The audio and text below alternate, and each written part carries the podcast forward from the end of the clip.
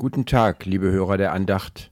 Heute, am 12. März 2023, feiern wir den Sonntag Oculi. Das Gotteswort der Tageslese steht im Psalm 10 in den Versen 1 bis 18. Hören Sie den Vers 1 zu unserer Andacht. Herr, warum stehst du so ferne, verbirgst dich zur Zeit der Not? Offenkundig sind wir nicht die Ersten, die mit Fragen ringen und deren Glaube angefochten wird. Den Gläubigen zu biblischen Zeiten ist es ähnlich gegangen. Der Beter des zehnten Psalms zweifelt nicht an Gottes Existenz, aber er kann Gottes Handeln nicht verstehen. Gerade in der Zeit der Not fühlt er sich von Gott verlassen.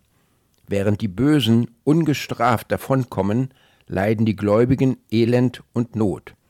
Warum greift der Vater im Himmel nicht ein um seinen bedrängten Kindern zu helfen.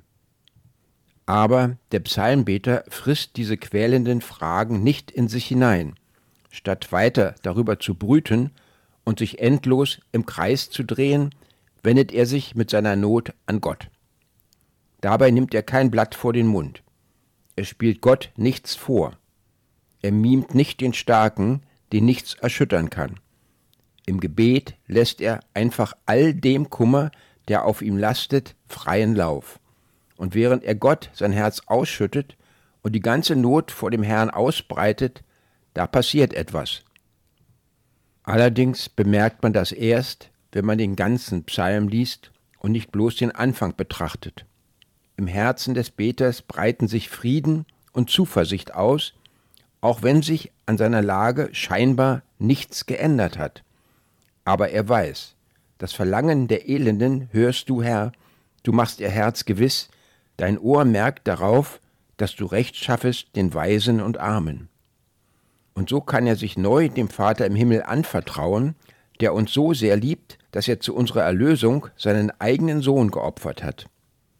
Er wird eingreifen, wenn der richtige Zeitpunkt gekommen ist. Und schon jetzt führt und lenkt er alles so, wie es seinen Kindern zum Besten dient. Das verspricht er uns in seinem Wort.